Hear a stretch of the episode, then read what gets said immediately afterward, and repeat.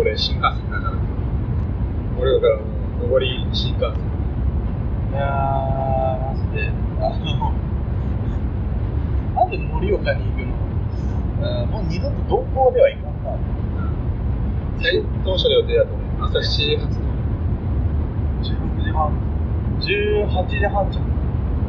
結果的に18時半着やったけど、新幹線使って18時半。そうだね強風で電車遅れて病で電車ますって言って、表示何も変わってねえから、何時に電車来るのか一切わからないっていう。それで結局ねあれ、自分があったけど、楽しかったけど、そう電車暑い。暑い。暑くない電車。電車暑かったまあそもそも都内でももう暖房とかすごい効いてシーツめっちゃ暑いけど自分が違うくらい暑かった。8回8回乗り換えだから8回乗り換えで10時間かかってるからまあ結一回になって聞いてるよ。構ああ、うわ、楽しい旅でしたね。そうだね年の瀬のいいいい旅だったね。飯は飯。いし。いろいろいろん。なとこ行ったからいろん。なとこ行った。連れてってもらったもらったん。だけど。生まれて初めて車スリップした。いや岩手のアイスバーンはマジでやばいいや、やばかったね。本当に、本当にだってもう、マジで同じ、なんかもう斜めになるとこ一緒なんかそのままスルーって。なんか初めての感覚だっやばいね、たあれあの滑ったのがさ。うん。こうガードレール側だったからよかったけどさ反対車線側だったらしいそう死んでる、死んでる、死んでた。マジで。本当よかったよ。一応スタッドレスらしいけどそれでもねそれでも、チェーンとスタッドレスどっちが強いんだろうよく知らない。チェーンな感じはするェーンのイメージはあるでも、まあ、多分変わらんだよ。けどないじゃん。着脱しなくていいから。え？付け外しがいらないから。ああ、まあ確かにそう。そこはいいけど。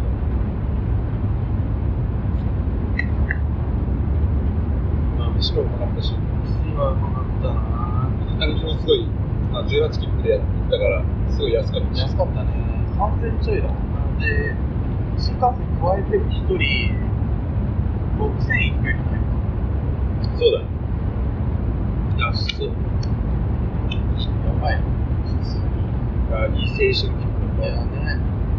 もう。18から7歳年はなってるよ。たもう。おっさんだよおっさん切符だよ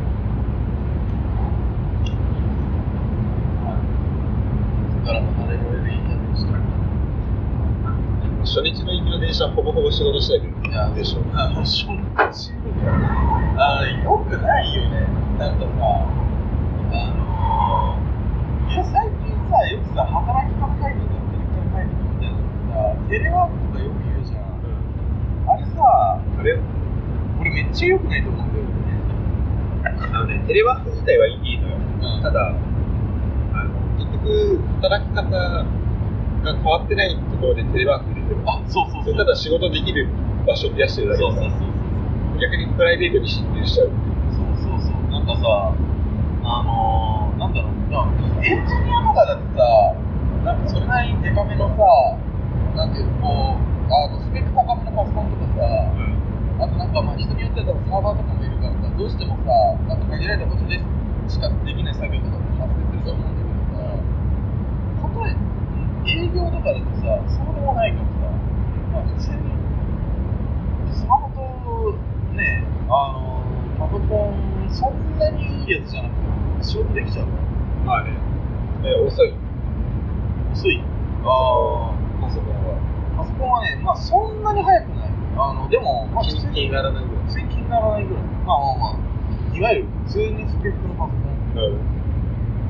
だけど、それでも全然できちゃうし。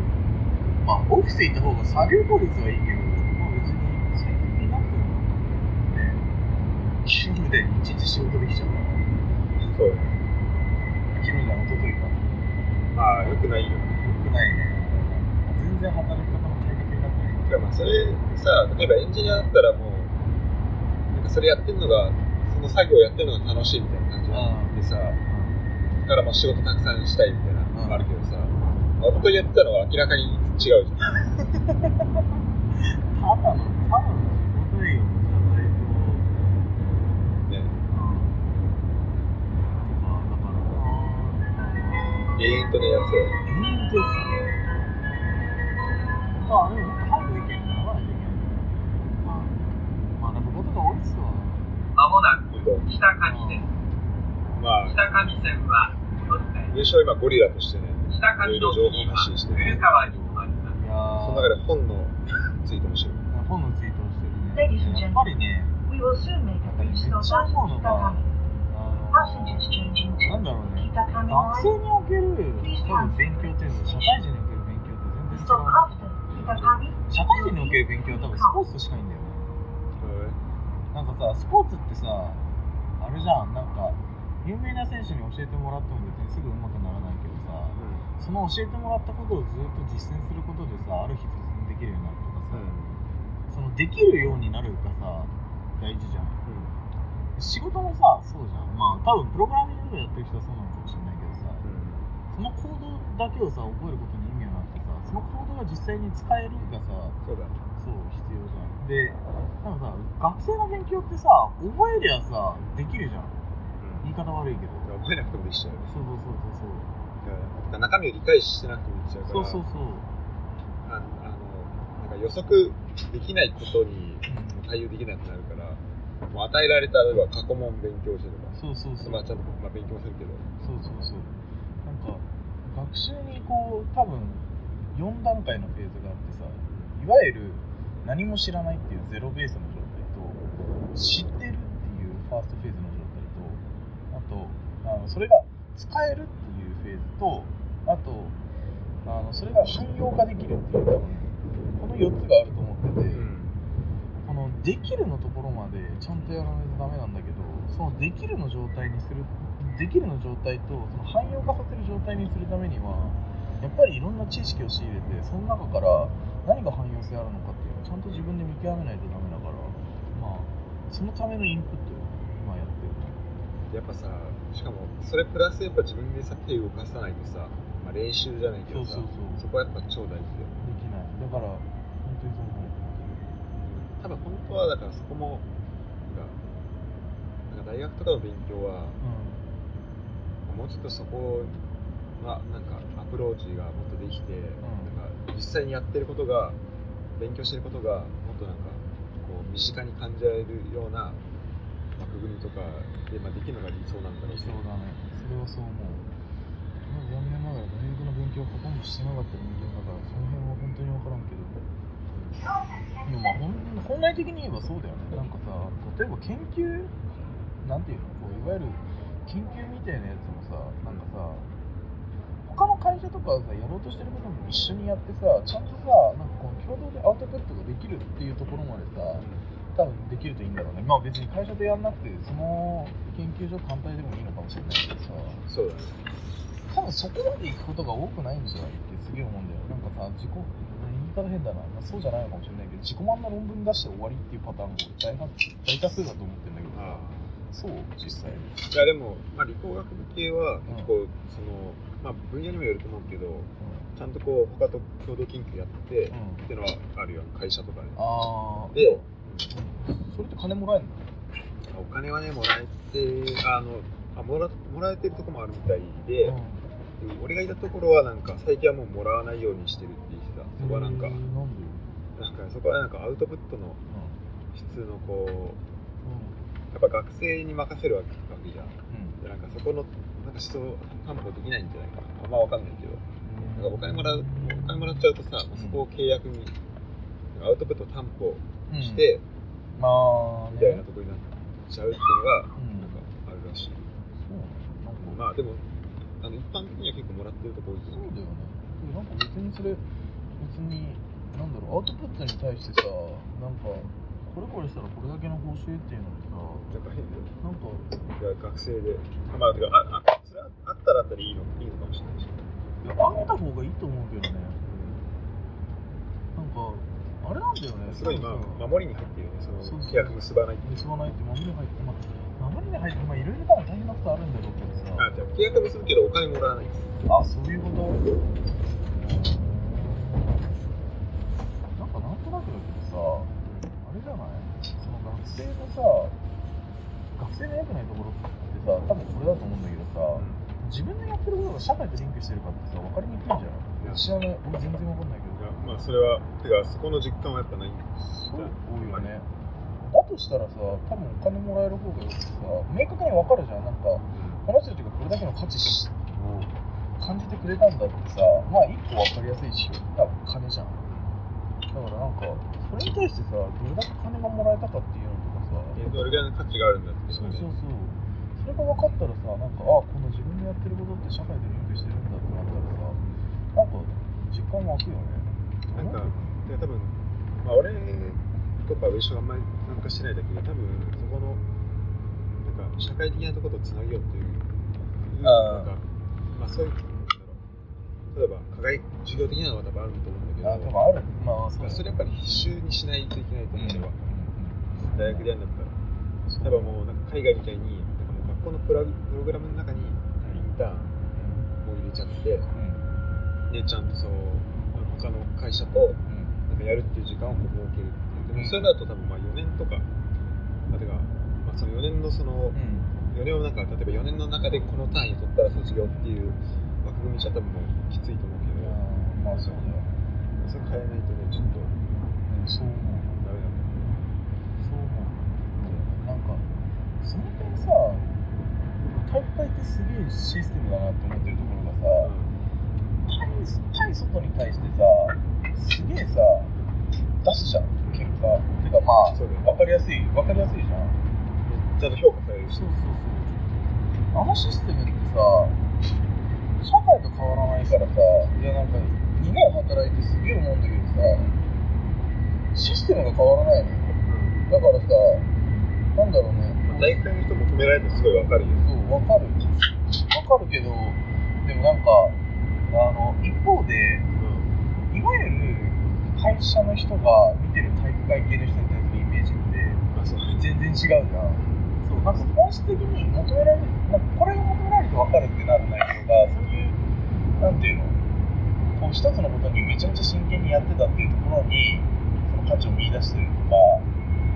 あとなんかその中であの組織をでかくしていくとかその組織を強くしていくってことにコミットしてることに対して評価されるとかだと分かんないけど忍耐強さとか辛抱強さを評価するっていうのはいまいちよく分からん。あのそう俺がその大会の人欲しいって言ったの分かるわって言ったのはうん。今上昇の受けてないうん。そうそう。そういうことそう。でまああのそう。だからまあそれは分かるんだけどだから、まあ、なんだろう、まあ、自主性がなくて、うん。単純に辛いことできますってなっちゃうときつい。ようん、きつい。は、マジで言うな。マジで言う。しかもちゃんとさ4年間ってこは期間が決まってその間で結果出すってところになってるからさ、まあ、すごいあの転覆もまあすちゃんと考えてる人はするしさうん。すごいよねそこはそうなんだよね。なんか本当そう、そういうところがね、すごくいいとこなんだけど。筑波のサッカー部とかはもうスポンサー集めとかも全部学生でやったりとかしてるらしくてへー成績とかはいはいはい。など監督にこれどうですかって最後最終決定だけあの委ねてみたいな感じらしいうん。最近の強いチームって大体そうだもんね。ラグビーの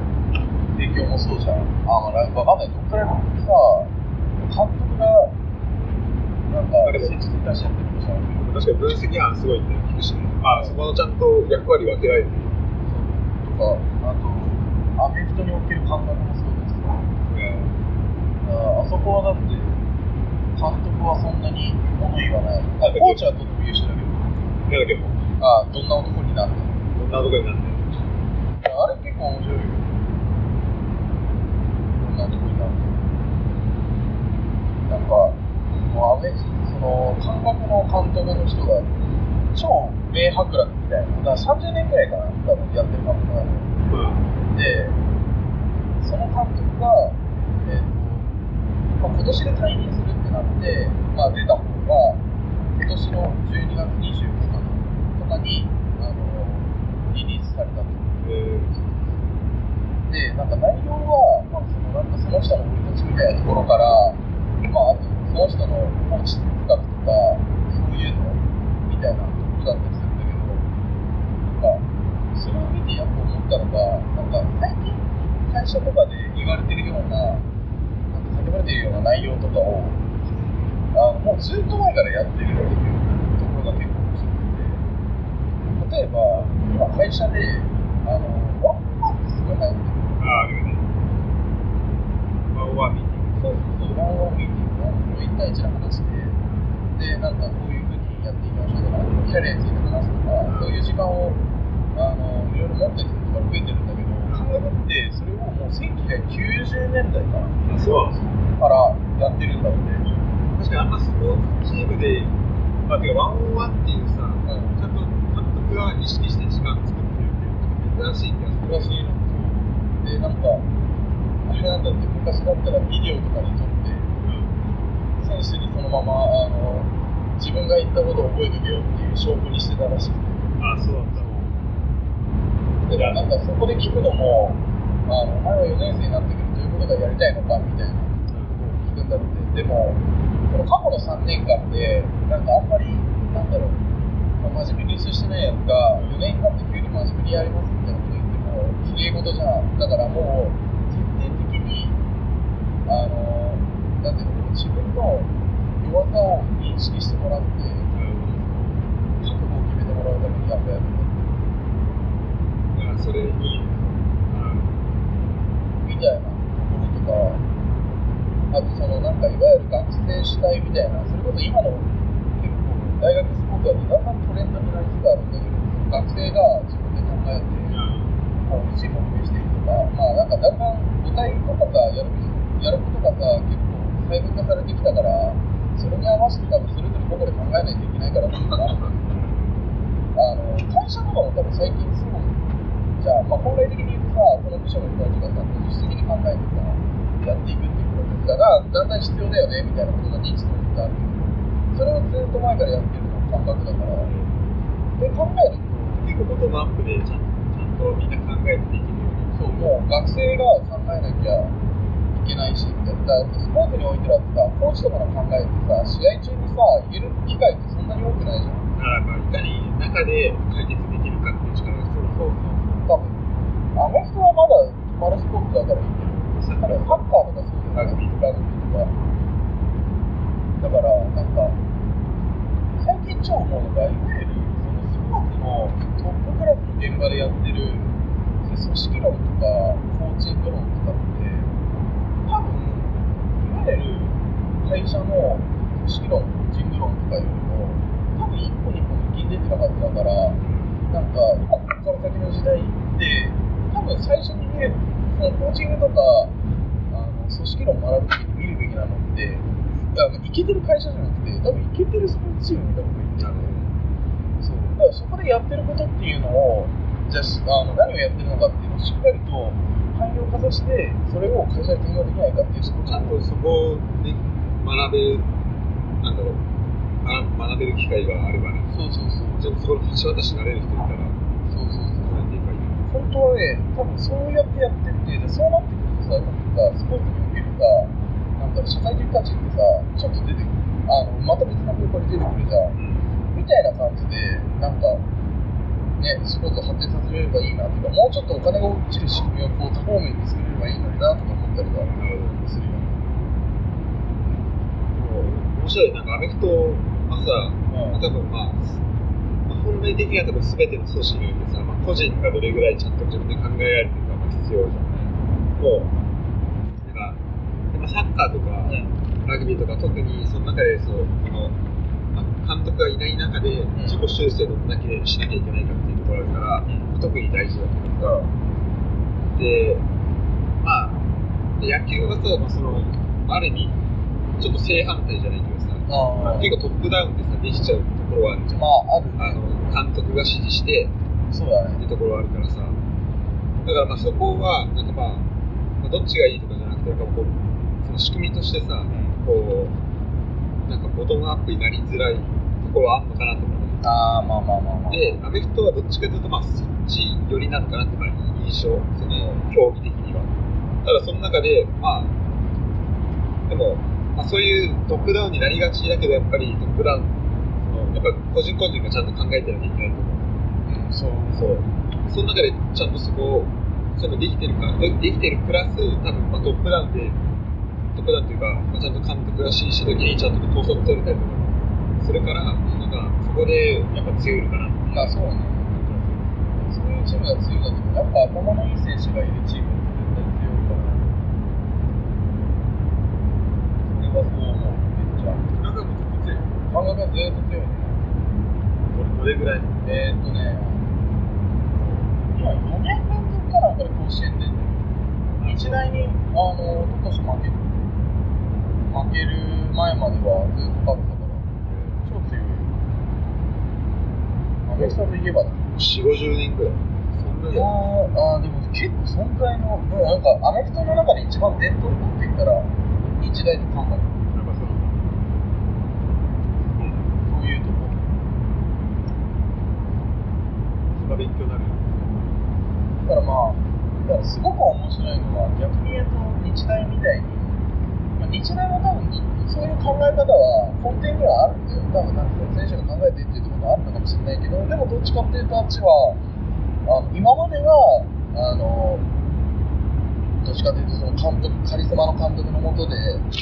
なんかやっぱりカリスマ性で推し進めてきたチームだったりするから、はい。でもそれでも勝ってるんだよね。あの、いわゆるそのなんか悪質タックル事件みたいに言われてた、うん。前の年は日本一になってるし。だから、そう。だから、正解って一つじゃないなっていうのは、めっちゃ面白い。いわゆるさ、だから、まあ何を正解とするかによってさ、スポーツはもう明確にさ、勝つっていうのが正解じゃん。そうだ。まあ、勝つっていう正解のアプローチの中でさ、全く正反対のものがさ、あのさ、なんていうの、こう、か勝ち残ってる両方とも、みたいなのってさ、まあ少し面白いところだなと思ったりするよ。だから、思ったのは、その、まあ、スター・ウォーズでいうとこの、なんかそのダークサイドなのかなとその、まあ、時代のやり方はいはいはい。なんか、やっぱりこう、長期的な組織作っていく上でのやっぱやり方じゃないなとは、まあそうね。特にこれから。それはには強くなったりもするだろうけど、しまあ、まあ、現に短期的どころじゃなくてめちゃめちゃ強いのはわかるけど。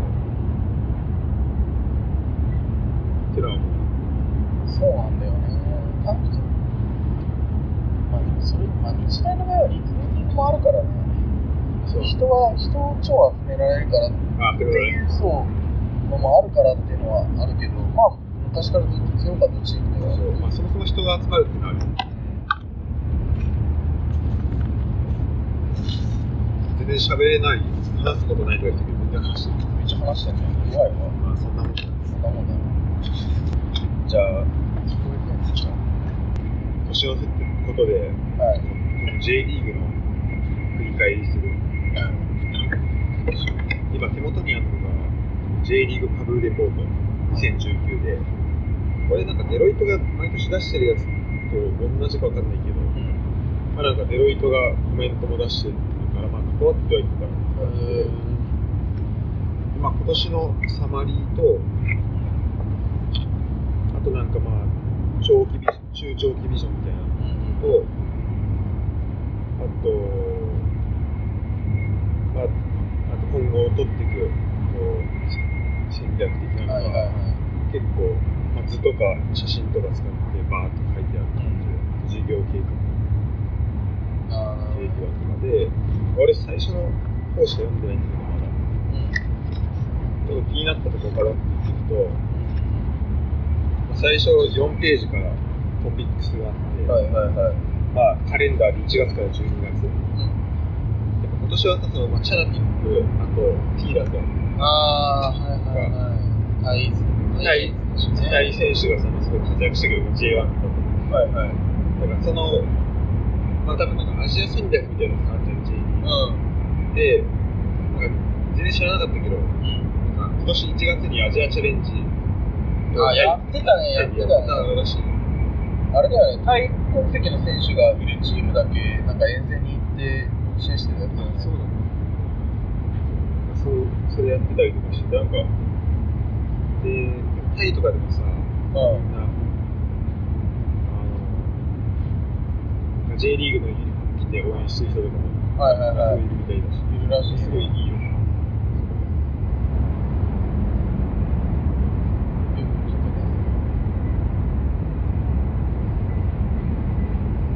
でまあ、2月はまあゼロフスなんで。でちょ後でちょっと話すけどこのプロジェクト DNA っていうのをなんか発足したらしいんで、へこれはなんか育成システムの関わるところらしい、まあ、ゼロフスは、まあ、レッツが負けて一緒に見てああ、まあみんなね、もう、悲しくなるぐらい、本今年大丈夫かなと思って当に。私大丈夫かなと思わん。もうなんか、はあ、今年もってちょっと思っちゃった部分があった。家の中にチンチンにやられたところが記憶にあるわ。あるねバカン怖かったね。ただまあそれにまあ大きく悲しかったのがまあマリノスあそうだね。マリノスよかったね。まあ、レッツも1個だけなんか写真もらえてて、10 11月うわいいっすよね。まあ、準優勝だ、まあ、でも、ね、よく、でもね、振り返ると、まあ、よく決勝まで行ったなって。いや、まあ、それはね、ある。よく、よく ACL はね、だって準優勝したよね。でここでさ、うん。J リーグの結果で言ってさ、で、まあ、下から5個目まあ、降格、プレーオフから2個、うん。プレーオフと勝ちしか違うねじゃん。うん、確かに。さこっち見たらさまずなんかウルさんにさなんかセカンドレーグアウェイでさ0-3って逆転勝ちしててさでその次上海にさ、まあ、勝ってさうん。次で甲州工大も2つとも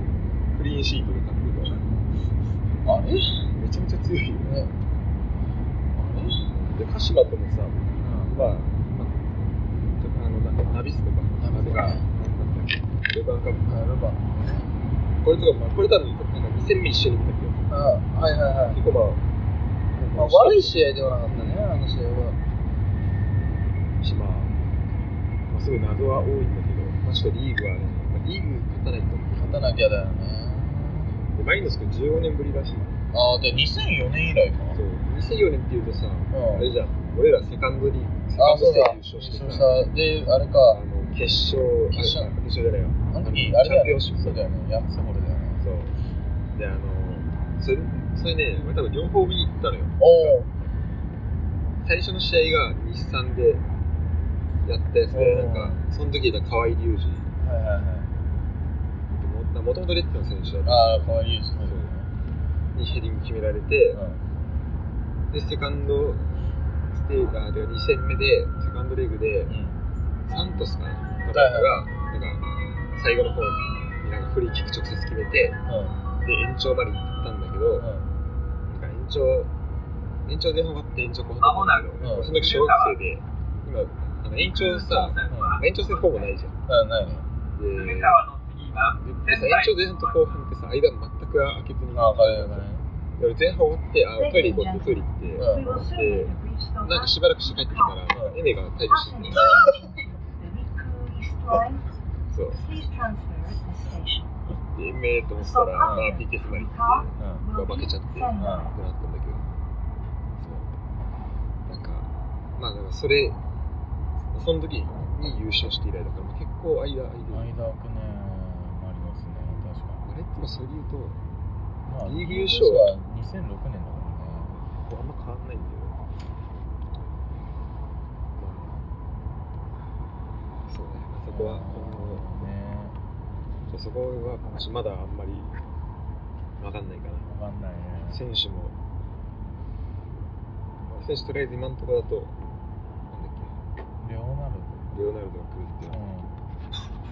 うん。レッツでさ、最近超疑問に思うんだけどさ、よくさ、レッツって勝利を義務付けられたチームだみたいなさ、あるじゃん。うん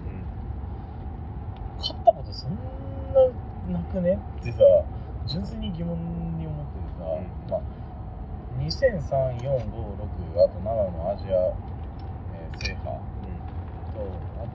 タイトル取ったのって10 13か4の時のナイキスコで17の天皇杯だけ？まあタイトル自体はまあいくつだろう？まそうだよあね。10個ぐらい取ってるじゃん。10個弱。10個までいってんのかな？いやなんかさ鹿島がさ上昇義務付けられたチームって分かるのよ。あいつら毎年のようにタイトル取るじゃん。まあ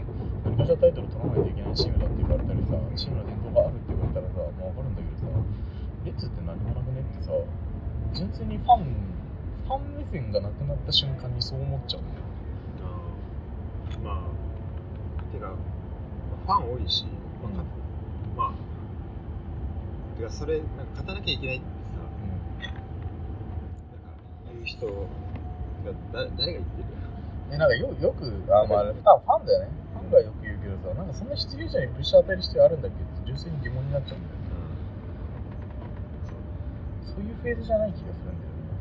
なんかあんまてかさそれねコオロキもなんかそのコメントしたけど。なんか俺もどうでもいいわ。なんかもうまあそう思う人もいるでしょうね。っていううん、感じかまあそうだよ。ねそんな気するけれどまああんま欲しいなっていうかあそうかクレンダーベガルタ行ったんだあねさっき発表でしたねあったえーっとねこの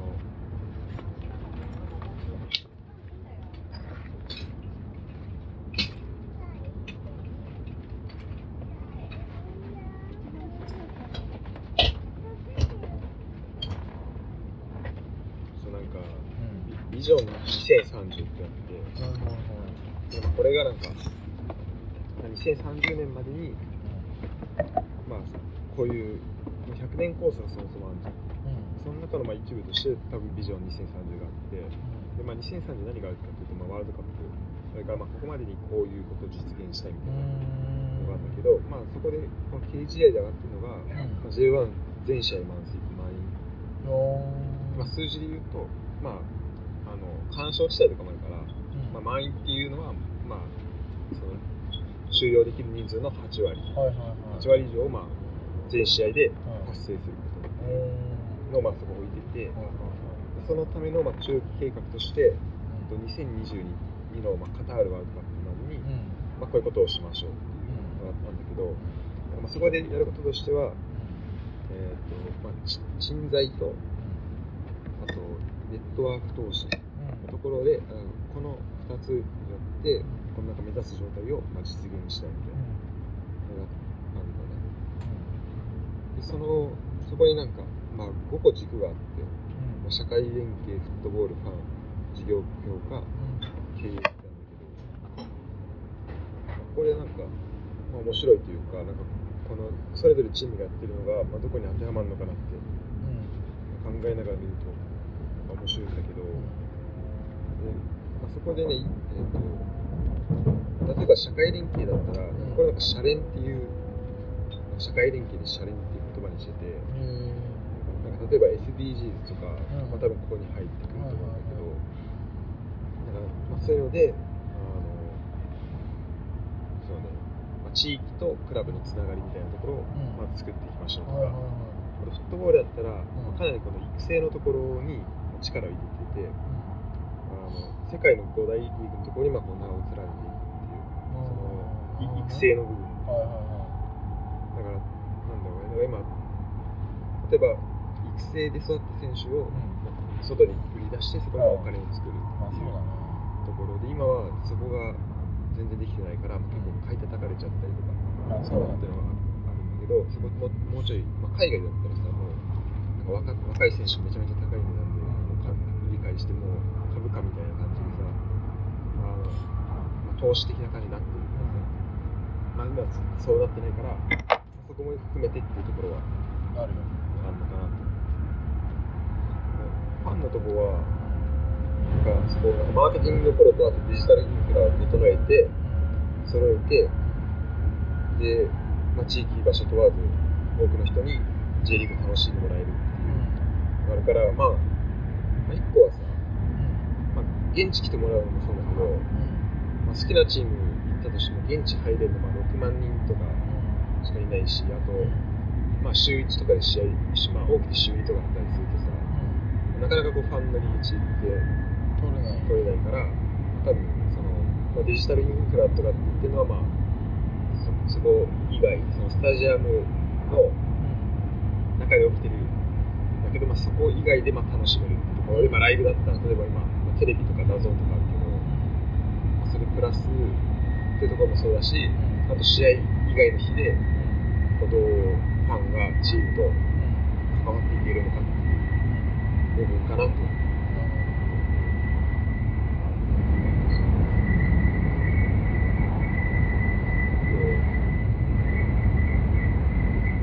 事業強化と経営基盤のとこもあるけど、なるほどね。これ、パッて見てすげえ思うんだけどさ、あの、KCI 全試合満員にしたいんだったらさ、来場可能性の80%以上がさ、チケット買ってないんだったらさ、 DAZN のことやめちゃえばって思う。ライブ。ああ、では、あの、例えば NFL って、あのこれ結構面白いシステムなんだけど、あの家の、なんていうの、例えば、じゃあ、まあ、適当に適当に言うねんだロサンゼルスのチームがありますけど、ロサンゼルスのチームの、えっと、そこの周辺のあのテレビ放送っていうのは、えっとスタジアムの、えっと、80%かな ?80% 以上、えっと、来場者がいないと、やめるのよ。あの、放映しなくすんだよね。そうできなくすんだよね。できなくするっていうのをやってて、で要するにそうするとあの、ファンがスタジアムに来る動機っていうのが無理やり生まれるわけじゃん。っていうのをやってもいいんじゃないかなっていう気もするけどね、あの一部のチームでいいと思うんだ、レッツとか。で要するにもうすでにファンがある程度固定で強めについてて、っていうチームからちょっと実験的にやってみてもいいと思うけど、まあ、当然なんかその、あの録画？録画のやつはアーカイブで流せばいいと思うけど、ライブだけやめるとか。うん。それが面白いかなと思うけど、なんかそれ J リーグでこの段階でやると、うんなんか、まあ、NFL さ、もうほほぼほぼ満員がさ、まあ、デフォじゃん。それでさ、やってるから、今の J リーグの状況でやると、なんか死ぬ気がする。確かね、これね、年々にパッカークロールってね、あれだったと思うんだよね。割割と適用されてる。え、なんか、じゃあ、確かもともとの始まりの部分って、あ、結構昔なの。結構前だったんだけど、あ、そう、なんかね、確かに満員にならないからね、やったっていうルールだった気がするんだよ。あ、そうなんだ。で要するに、あの、そうそうなんだよね。確かそう、確かそうなんだよ。だからまあ、なんか全部同じチームで一律でやるとも思わないから、なんかまあ、なんだろう、例えば、多分今だとしたら、できそうなチームって川崎、浦和とかくらいかなと思うけど、なんか、上地にやってみてもいいんじゃないかなって気するけどね、横浜とかみたいにさ、ちょっとさ、あのあそこのキャップがでかすぎるさ、クラブってまたあれだからさ、だけど、まあ、その8割いかなかったら、公営そう、ライブを止める。アプライブだけ。確かに面白い。なんか、ちゃんとそ、ちゃんと真剣に考えるよなっていう。うんで、それをやることによってさ、なんだろう、あの、多分これ、副次的なメリットってさ、あの、ファンが来るようになるっていうのもそうなんだけどさ、あの、中の人たちってさ、当然さ、試合を多くの人に見てほしいからさ、中継ってやりたくなるじゃん。でさ、だからそのために必死でさ、ファンに来てもらう人って考えるはずなんだよ。だって、それを映さないっていうことを絶対にしたくないはずだから。だからなんか、そう、なんかスポーツの現場の人たちって、まあ、多分俺らは外に見てるから、勝手にこういうことをなんか言いたいことは言うのも多分良くないんだと思うけど、そこを自分ができてるのかなっていうさ、純粋な疑問があるチームで多分結構いくつかあるわけ。まあお金がないとか、多分あのいろいろな制約でできないっていうのもあって、多分あのあそこの中の人たちも多分すごく必死にもがいていろいろやってるとは思うんだけど、なんかそこに対して、あのなんていうか、売り上げにつながるような、そういう明確な、あの規定というか、を入れてもいい気がするんだよね。でそれであの放送がこう毎回毎回できるようになってくるっていうことは当然そこの価値が上がってくるってことだから多分もっと売り上げにつながってるはずだしそしたら自分たちももっともっとうまい飯食えるようになるしもっといい人材がお金が雇えるようになってくるし確かにそうねまあ思うけどねしかも別にさ、まあ、毎日やってるわけじゃないしさその試合なんか週1とかでやってるわけだしさそれブラックアウトは8割超えなかったらその次の試合放送しないみたいないやもうそのその試合しあその試合放送しないそうでもそれさあでもそれ分かんなくないその、あえっとねごめん明確に言うと試合開始72時間前までにチケットが完売しない場合スタジアムを中心に半径7 75マイル以内のローカルテレビ放送を行わない。すごいよねその細かさもすごくないすごい。めっちゃ細かい。何何をもってな半径75マイルにしてるのか俺もよくわからんけど。そうなんか数字細かい。よなんか俺もこの間ユユタ行った。時さ建物のなんか30フィート以内禁喫煙禁止みたいなの書いてあってそんな細かく分かるのかなってあるけど、まあ、結構そういうそういうふうに表現するよねはいはいはいまもなく仙台です。仙石線、仙山線、あー。でもあれなんだあっちにもでも近年は仙台あのアクセス線、仙台ー、ちょっとそれをやめようっていう動きも出てきてるっぽいけどあそう東西線は戻り換えです。あお客様はお忘れ物のないようお支度く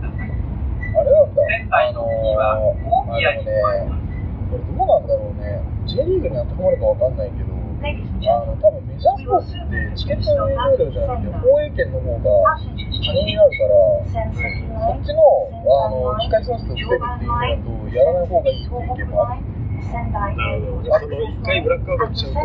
結構高い。あそう。だからその分さあのー、要するにテレビ CM とかそういうのが多分取れなくなっちゃうからっていうのがあるっていうのとあとまもなく仙台です。あれなんだって、あのチケットの85%を72時間前に売り切ればブラックアウトって書いてるから、あのオーナーが売れ残りを全て買い取って、仕事の中継にこぎつけるっていう。なるほどね。それはもう闇だね。まあ、やるやつも言っていいんだけどさ。なんかどうなんだろうね、J リーグの場合、それが起こるのかどうかわかんないけど、ただなんかこれはちょっと面白い。面白い。まあ、多分、まあ、そんな近い話じゃないとしても、うんなんか、一個のアイディアとしては面白いかもしれない。思考実験としては。とか、なんか、ね、スポーツがさ、本質的にさ、しんどいのってさ、まだお金にならないからだからさ、なんとなくさ、組織をうまく作っていくっていうころだしさ、どこに対してさ、お金的な意味でさ、投資をするのかっていうのは、お金を生み出すっていう意味でね、まあ、それはなんか選手の育成でさ、移籍金で稼ぐでもさ、なんかまあ、あの入場料増やすとか、多分いろいろやり方あるんだけどさ、そこの選択と集中はさ、もうちょっとはっきり書いてる気がするけどね。僕はもうどっちかというと、こう、要素ベースで書いてる感じだけど。具体にまあ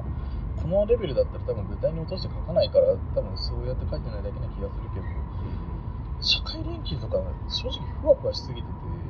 ねうんまあ、一応ね、こっちにもあるんだよこの後半。ああ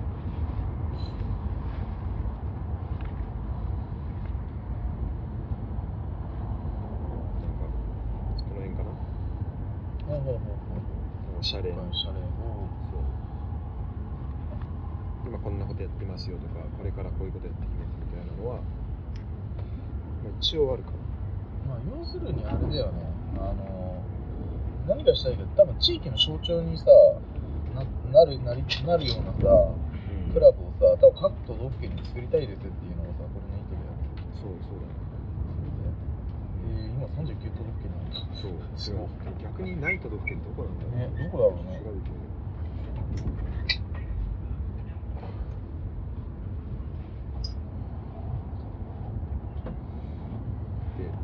55クラブあって39都道府県だからまあえっとね GD クラブが存在してない県は8県存在する。えー、っと奈良宮崎福井三重滋賀和歌山島根なるほどね。でも、まあ、奈良クラブとかあるし、ね、奈良宮崎は G リーグクラブが存在し、残る6県にも J リーグを目指すクラブは存在してる。うんだから、まあ、実質もう全都道府県に、まあ、何かしらっ何かしらはあるていうことだね。え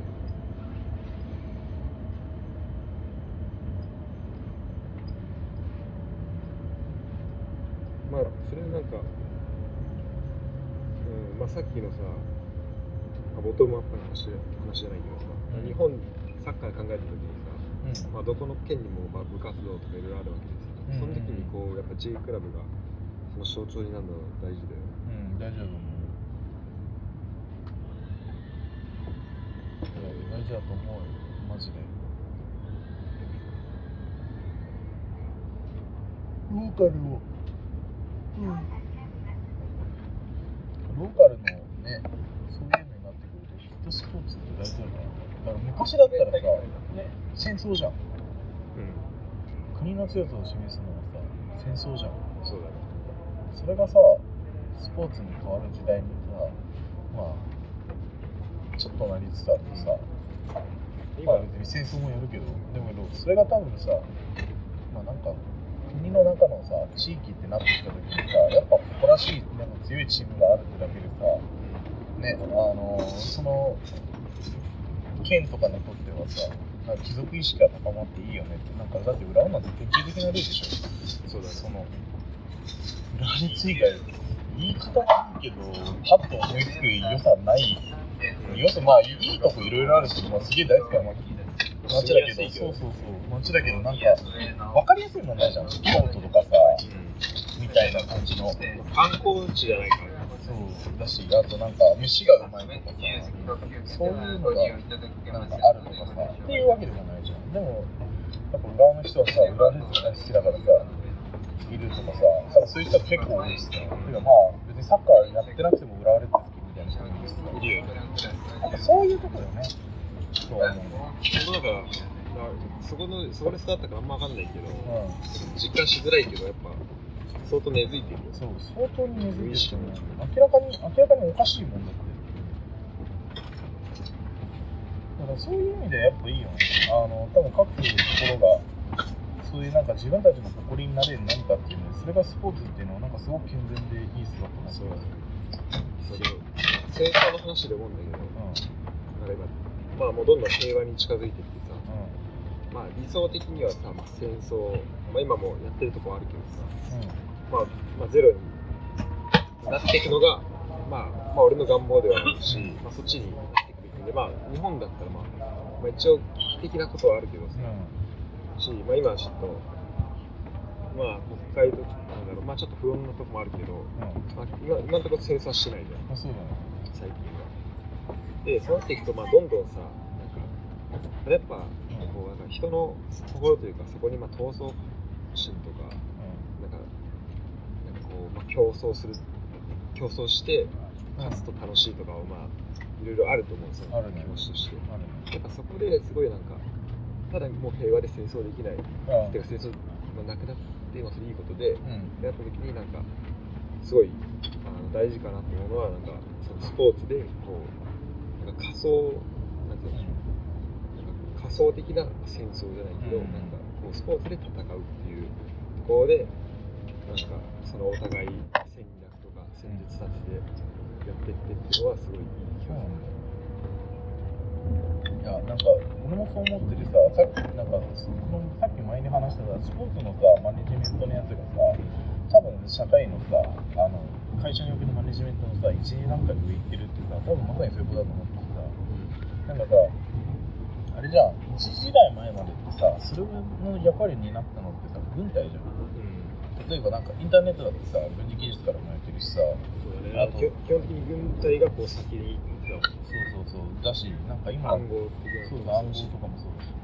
で、なんか組織とかそういう系のところで言うとさ、直近だとなんだろうね、ウーダループって呼ばれてるさ、ものがあってさ、こうよく観察して、そこから発見をして、で、えっと、やって、振り返なんなんだっけな、実際に決定して、えー動こうみたいな、なんかこうリーダループって呼ばれてるアメリカのなんか軍事組織かなんかの考え方をなんか持ち込んでいくみたいなのが一部あったりするんだ。本日も東北新幹線ご利用くださいまして進んでるわけよありがとうございます。人が死ぬからね。この電車は、意識はやぶさ号東京行きそう、なんかそれがね、スポーツに関電わってる車未来ってすごく健全で。幸せな未来だなと思ってて、一次部そうなはりつつあるんだ大宮に止まります。やっぱ日本の場合それで言うとそこでやっぱお金をすべて禁煙なんか何かの価値がさうんお客様にお願いいたします生まれるってなんないと携ダメじゃん帯電話をご使用の際はぱそこで周りのお客様のご迷惑となりませようできていかな電いと気をご利用くださいなんかダメかなおよびしかないと車ダメだよね内へのそこの研究とかそっちの方には不審なものや力が注がれないから。をお聞きの場合は乗務員または駅係員までも知らないわ。欲しいよね。スポーツ対話。そ,うその一部としては J リーグが。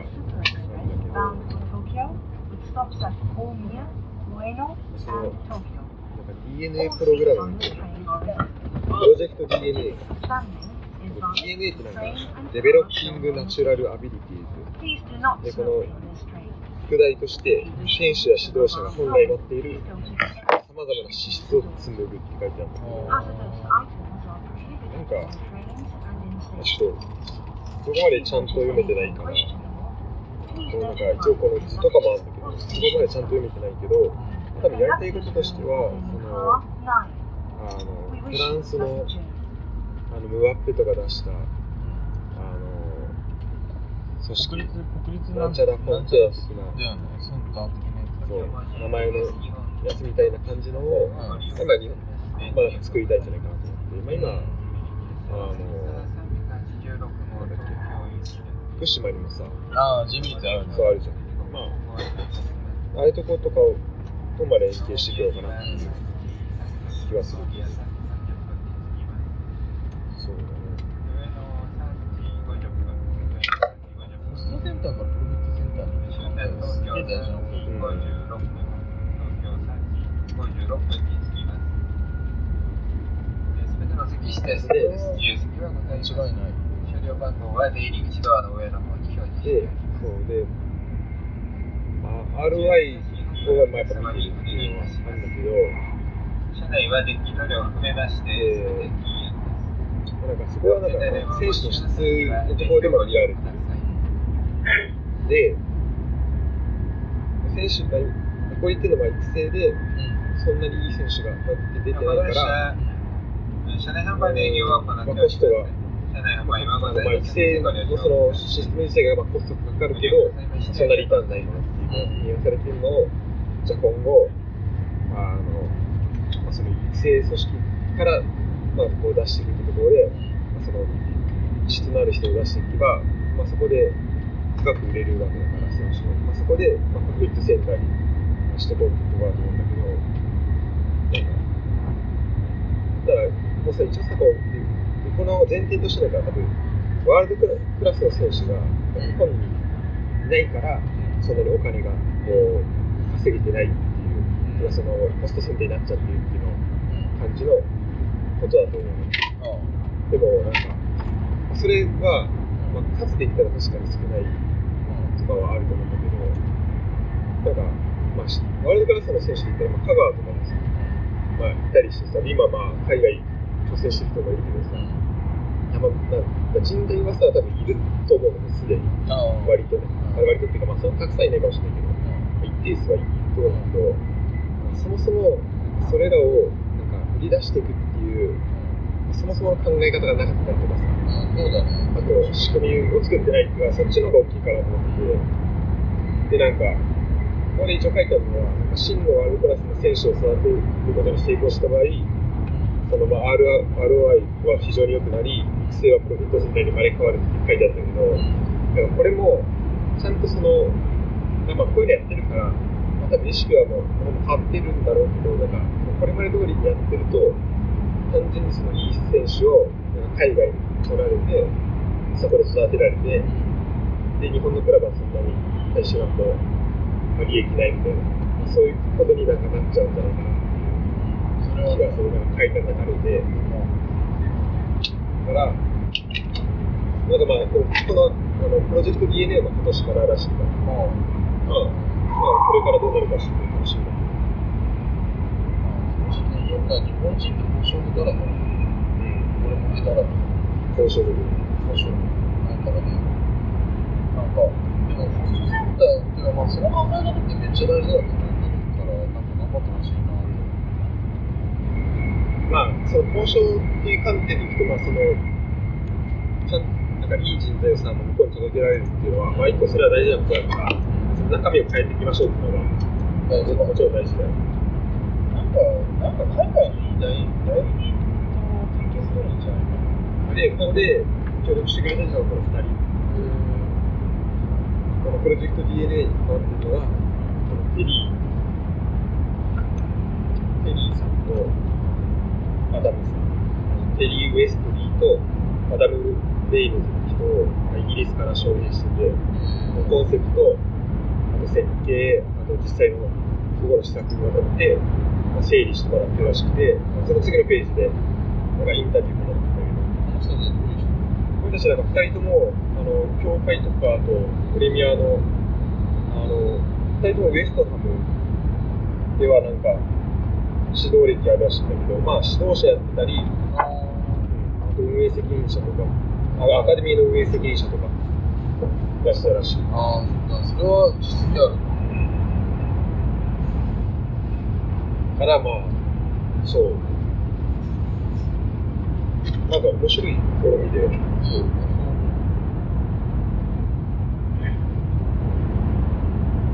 今さ海外だとさなんかこのこのページにさなんかあの、まあ、アンダー15だったら何歳までが出てみたいな書いてあるけどさで海外だったらまあ結構さもうアンダー18の試合はもう18歳やっぱ出てないみたいな。なんかもうあーなんか。15歳が大体出てるみたいな。そうカテゴリーこう下げてあそこ出てるみたいならしいけど。なんかそうだんだんそういう風になっていくのかなっていうまあ、気もするから。それがまあ、プロジェクト DNA だし。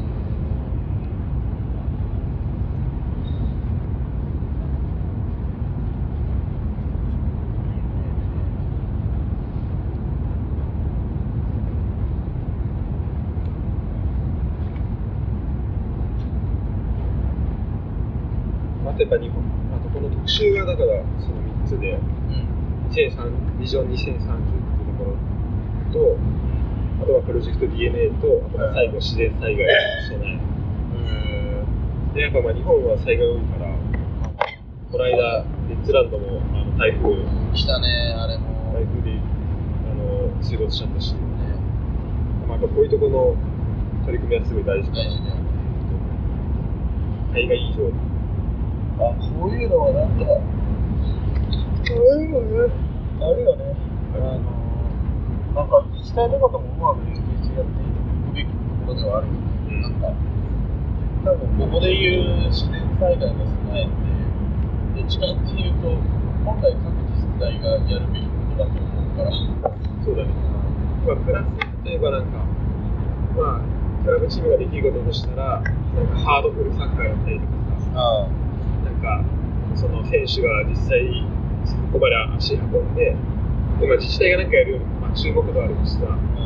実際その現地の人と励ますじゃないですか、まあ、そういう役割になるし、まあ、チームがやっていくのはすごいいいと思うし、だからだからこその連携。そう。連携で。なんか、今回さ、まあ、やっぱ実際行かないと分かんないところは、まあこれ、サッカー関係ないけど、分かんないとこあるかなと思って、その、今回、岩手でさ、あの見たじゃん。あああったね津波でなんかみんな出てる。太郎太郎太郎ホテルだとハローっていう太郎ホテルマジなんかあれとかもさ、多分俺震災ってなんだかんだで全然その現地に出てなかったから、学校自体見るのと見ないの全然違う。監督ってことなんですけど、ちょっと調べ調べてみてください、監督。結構微妙。見るよ。本当にあったんだなっていう。一応まあ形は残っててさ、1、2回部分だけ流されちゃってるからさ。1、2回部分本当に骨組みだけあった。うん。まあ、そのやっぱ、ああいうのは残して、おくっていうのが大事だよ。ね。っていう感じで、まあ、今回はこんな感じで。いいかいいじゃん。はい、最後までありがとうございました。ありがとうございました